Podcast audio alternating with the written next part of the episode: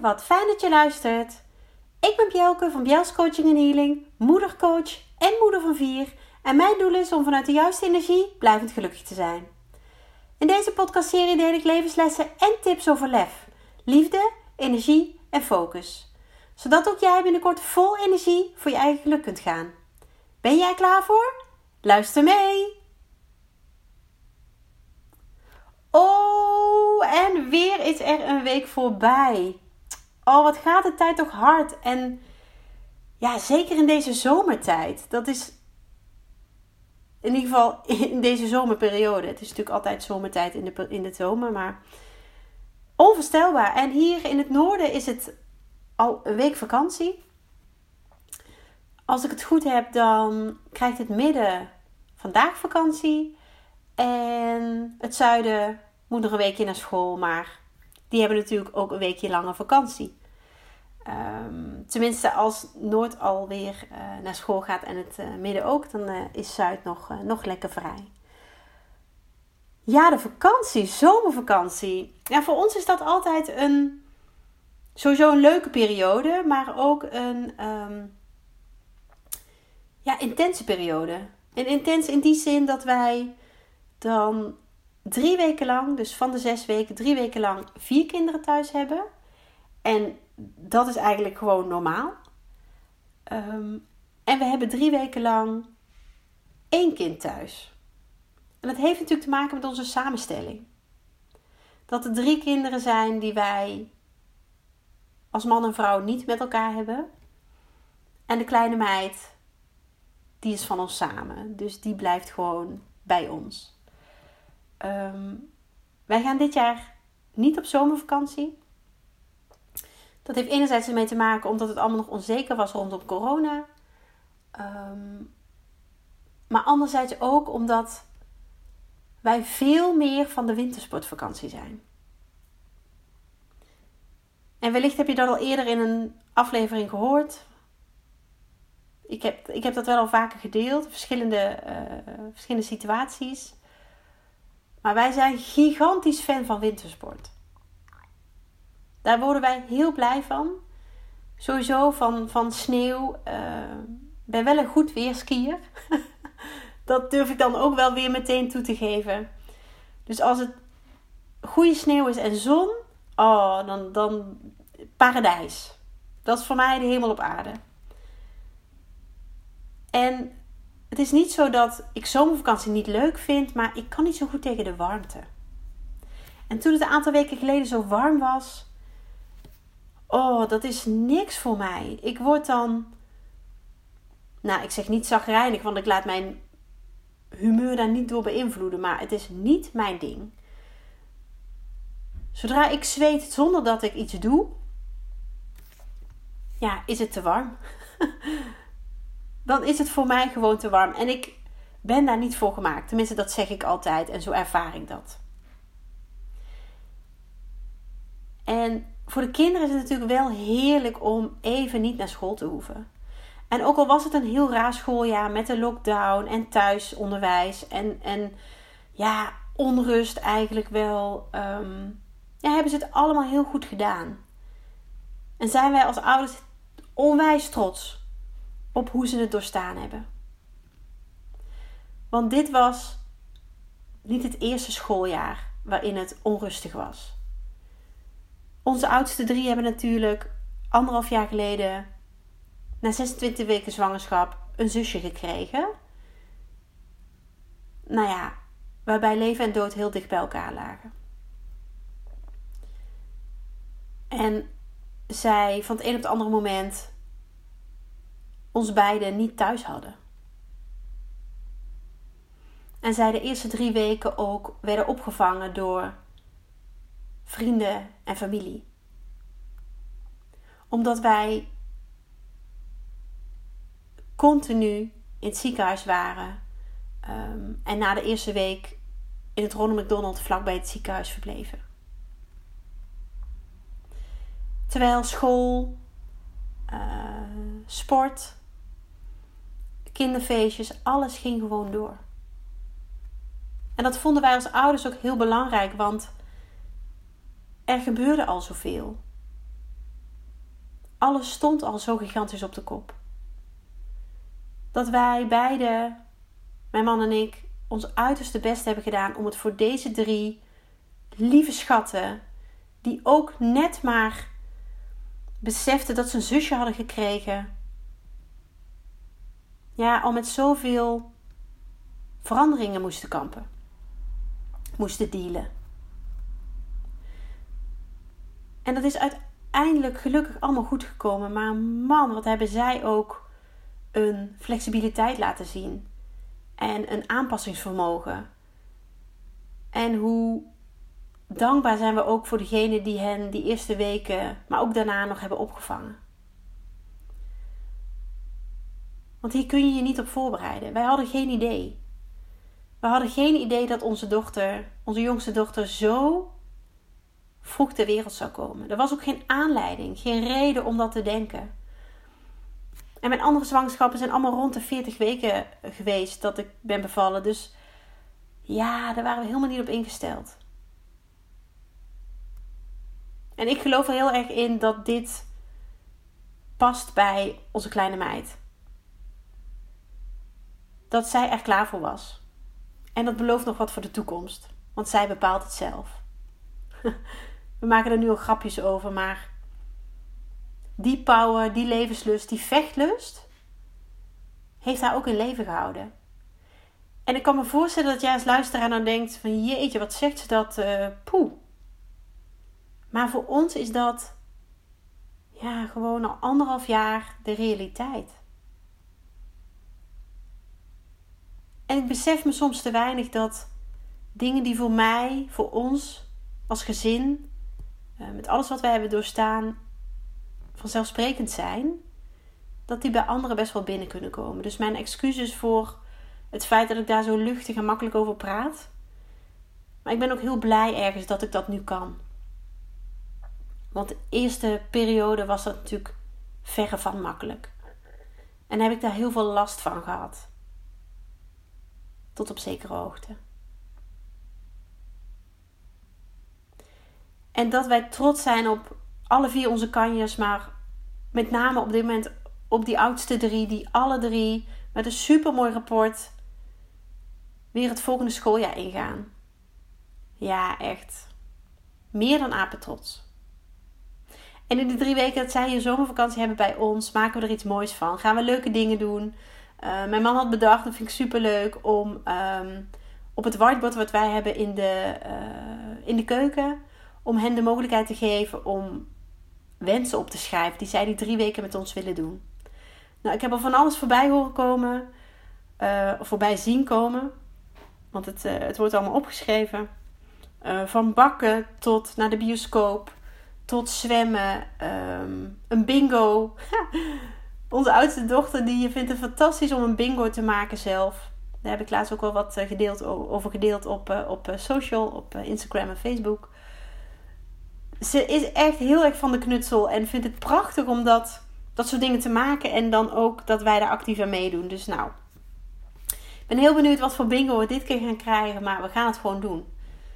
We gaan het gewoon doen. En de andere drie weken van de zomervakantie zijn ze bij onze ex-partners. Waar ze ook een lekkere vakantie gaan vieren. Dus nou, weet je, ze krijgen daarin ook echt wat ze verdienen. Ehm, even rust, leuke dingen doen, ontspannen, ehm, opladen voor het komende schooljaar. Waarbij onze oudste naar de laatste klas van de basisschool gaat, groep 8. En ja, weet je, dat, dat vind ik als moeder natuurlijk super spannend, maar ook heel erg mooi. Want ook dan, weet je, qua groei is hij eraan toe. En qua groei is het klaar om die laatste stap op de basisschool te zetten en vervolgens klaar te zijn voor de middelbare school. Maar ik ben heel blij en dat appte ik toevallig vanmorgen nog uh, naar iemand dat ik een jaartje nog heb om te wennen aan het idee dat hij naar de middelbare school gaat. Want ook dat is een nieuwe fase. Niet alleen maar voor hem, maar ook voor mij, voor ons als ouders. En kinderen zijn ongelooflijk puur. Vooral in hun jongste jaren. En die flexibiliteit en dat aanpassingsvermogen wat ik net al noemde, dat heb ik ook heel erg ervaren in de periode dat ik nou ja, als gebroken alleenstaande moeder met een baby en een dreumes leefde, verder ging. Ehm, ik hakte de knoop door om uit elkaar te gaan met de vader van mijn oudste twee kinderen. Omdat hij mij ontrouw was geweest. En na 14 jaar relatie was dat heftig. Maar ik koos ervoor om niet meer te blijven bij iemand die ik niet kon vertrouwen. Want ik vind vertrouwen de basis van elke relatie. Vertrouwen en eerlijkheid. Dat heeft natuurlijk onlosmakelijk met elkaar te maken. En ik besloot dat te doen. Met als gevolg dat ik alleen bleef met twee kleine kinderen. En wat ik zei, een baby en een dreumes. En dat was op zich al aanpoten, maar ik had ook nog te dealen met alle emoties die ik vanuit mijn gestrande relatie en vanuit 14 jaar uh, samen zijn, ja, moest verwerken. En wij hadden toen een koopwoning in Brabant, waar ook mijn oudste twee kinderen ter wereld zijn gekomen. Dus ik heb twee Brabantse kinderen. Um, waar helemaal niks mis mee is hoor. maar dat is wel, uh, wel goed om even te vermelden.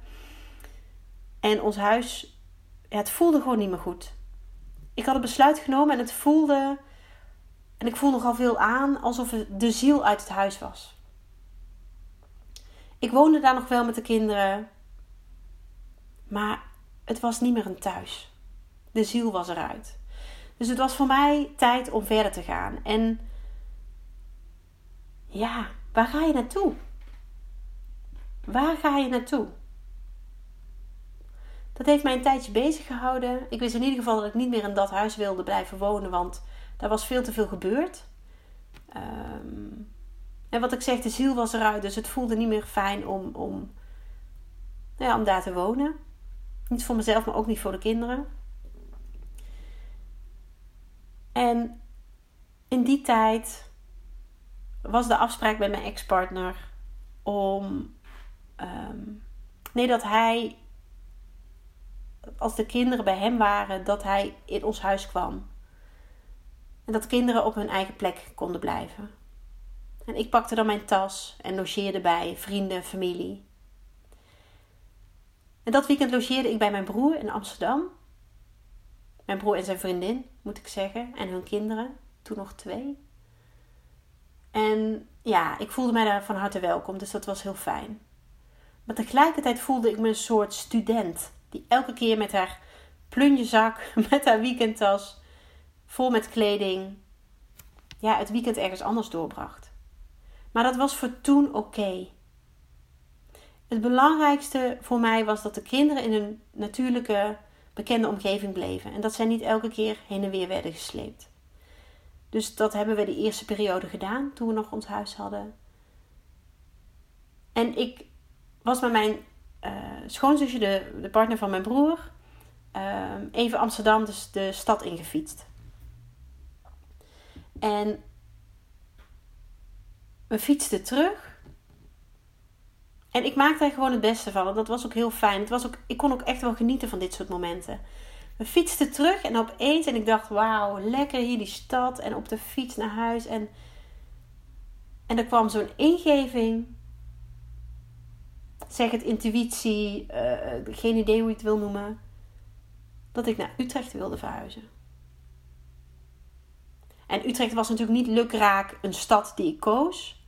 Maar tijdens de zwangerschapsverlof van mijn jongste, of van ja, toen mijn tweede kind, toen mijn dochter, mijn oudste dochter, was mijn werk bij financiële dienstverlener verhuisd van Brabant naar Utrecht. En er kwam een soort rust over mij toen ik bedacht: ik ga in Utrecht wonen. En daarna had ik alle argumenten waarom ik dat zou doen op een rij. Het was heel helder. Ik zou mijn woon-werkverkeer makkelijker maken. Ik zou op de fiets kunnen. Ehm, als er iets met de kinderen zou zijn, omdat ik alleenstaand was, zou ik zo naar huis kunnen. Was ik niet afhankelijk van trein, bus, uh, files, etc. En dat gaf mij zo'n fijn gevoel. En ik heb dat die middag besproken met mijn broer en zijn vriendin. En ja, die waren eigenlijk alleen maar positief. En ja, ze zeggen wel eens: als, je dit, als ze het in haar hoofd heeft, heeft ze het niet in de kont. Dat was bij mij. Als ik weet dat ik iets ga doen, dan ga ik er ook 100% voor, misschien wel 200%. En zo was dit ook. Dus mijn zoektocht begon en dat was niet heel makkelijk. Wat ik zei, ik werkte bij financiële dienstverlener in Utrecht inmiddels. En ja, Utrecht is niet een hele makkelijke stad om iets te vinden. En ik wilde gaan huren, want ik wist dat wij een schuld zouden overhouden aan de verkoop van ons huis. We woonden daar namelijk pas vier jaar. Um, 2013 was dat. Dus het was niet de beste tijd ook om je huis te verkopen. Maar goed, ik had geen keuze. Ik wilde niks anders. We gingen het huis verkopen. Ehm, dat voelde gewoon goed. Daarin heb ik ook mijn hart gevolgd. Een van de eerdere podcast afleveringen had ik het over hoe volg je je hart. Nou, dat was een van de voorbeelden ook waarop ik mijn hart heb gevolgd. En zo ben ik uiteindelijk in Utrecht terechtgekomen. En ik had continu de kinderen op nummer 1 staan. En dat was voor mij gewoon een gegeven, een feit. Dat was wat ik wilde, hoe ik het wilde.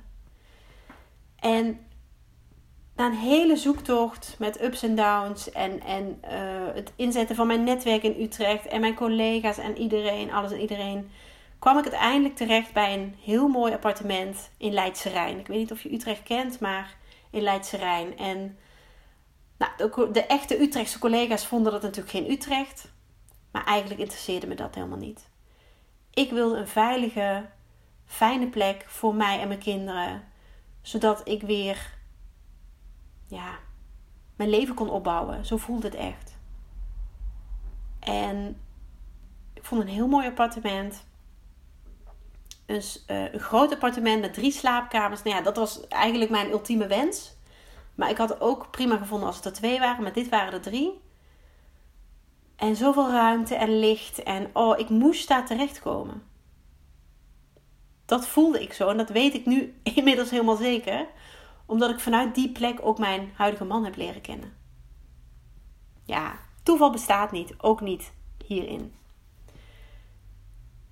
En omdat ik mijn kinderen op nummer 1 heb gezet in die periode, had ik het zo geregeld, en dat zag ik helemaal voor mij, is uiteindelijk ook zo gebeurd, dat zij in de twee weken vakantie die zij van de zomervakantie naar hun vader zouden gaan, dat ik in die twee weken ervoor zou zorgen dat ons huis in Brabant leeg zou gaan. En dat zij een complete, hun eigen kamer eigenlijk, weer in Utrecht zouden hebben. En dat was gekke werk. Ik heb van s morgens 6 tot s avonds 10, 11 ingepakt. Ehm, maar ook ja, de verhuizing werd geregeld. Dat was heel fijn. Een verhuisbedrijf. Dus ik hoefde niet zelf te verhuizen. Maar ik moest wel zorgen dat alles opgeruimd was. Maar ook ons huis in Brabant goed achtergelaten werd. Um, mijn huis, eh, woning in Utrecht klaargemaakt werd. Zodat alle spullen daar terecht konden. Dat het verf klaar was. En ik had hele lieve mensen die mij hielpen. Maar ik moest het doen. En mijn doel om de kinderkamers klaar te hebben in die twee weken was echt a job. Maar als ik iets wil, dan ga ik daarvoor. En het is gelukt. De kinderen gingen weg in het huis in Brabant in een fijne kinderkamer die af was. En kwamen thuis in Utrecht in een fijne kinderkamer die af was. Allebei een hele mooie kamer. En ja, het moment dat ze daar binnenkwamen. En hè, ik ze na twee weken natuurlijk weer zag. Dus dat was sowieso emotioneel. En ze waren nog zo klein. Maar toen ze hun kamer zagen, ja, het was meteen thuis. Gingen meteen spelen. Gingen meteen Hè, hun speelgoed was daar, hun bed, hun alles was daar. Oh, dat was zo fijn. En wat was ik toen blij en trots en dankbaar dat ik het voor elkaar had gekregen. En hier ook weer zo ongelooflijk trots op die twee kinderen die zoveel flexibiliteit hebben getoond. Waar ik me eigenlijk helemaal niet bewust van was. Tot het moment dat het gewoon niet anders kon.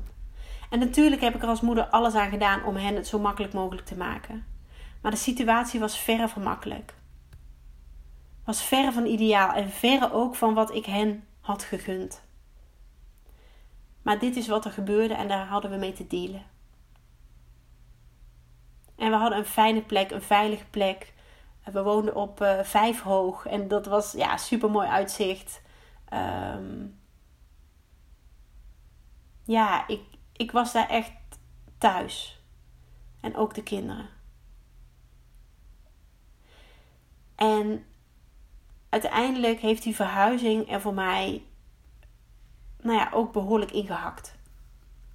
Niet alleen maar qua uren die ik ben bezig geweest toen, in die twee weken met name, maar ook emotioneel. Want afscheid nemen in Brabant was, dat was nogal wat. Daar was ik ooit gestart met mijn ex-partner om een leven op te bouwen, van ons samen een gezin te stichten. En dat was nu allemaal anders. En het leek wel alsof ja, ik tot die tijd, en dat weet ik zeker, alles op wilskracht had gedaan. En ik heb een gigantische wilskracht, dat weet ik. En daarmee heb ik zoveel bereikt, maar dat heeft me ook heel lang ja, ervan weerhouden om dingen te voelen, om dingen echt toe te laten. En een aantal maanden daarna, ja, belandde ik in een zware burn-out. En ik weet nog heel goed dat. Ehm, dat ik op een dag. Het raakt me dat ik dit vertel, maar het is oké. Het is oké. Ik ben blij dat ik dit mag delen. Om jou nou te inspireren. Dat ik op een dag dat er weer iets was gebeurd in contact met mijn ex en um, dat ik mijn tranen niet kon bedwingen en dat ik huilend op de grond zat met mijn hand of mijn hoofd in mijn handen en snikte van verdriet. En dat ik op een gegeven moment twee kinderhandjes op mijn hoofd voelde. En een stemmetje dat zei: Mama, kusje erop. En dat was zo mooi en zo puur.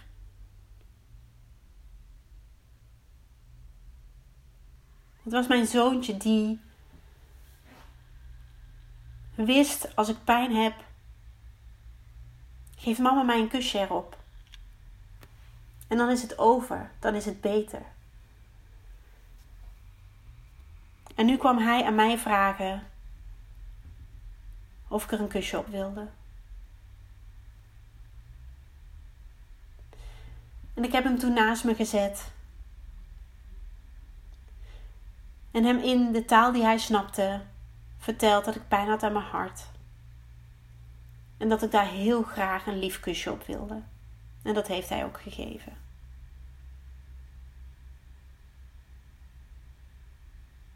En dat kusje dat was zo vol betekenis voor mij. Maar dat gaf mij ook aan dat ik als moeder goed bezig was.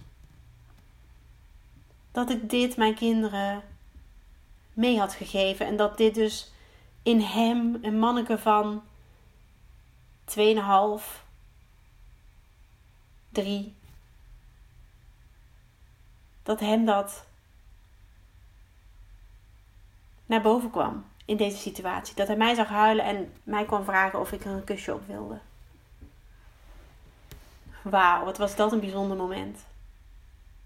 En ik heb in die weken, maanden zo ongelooflijk veel geleerd van mijn kinderen.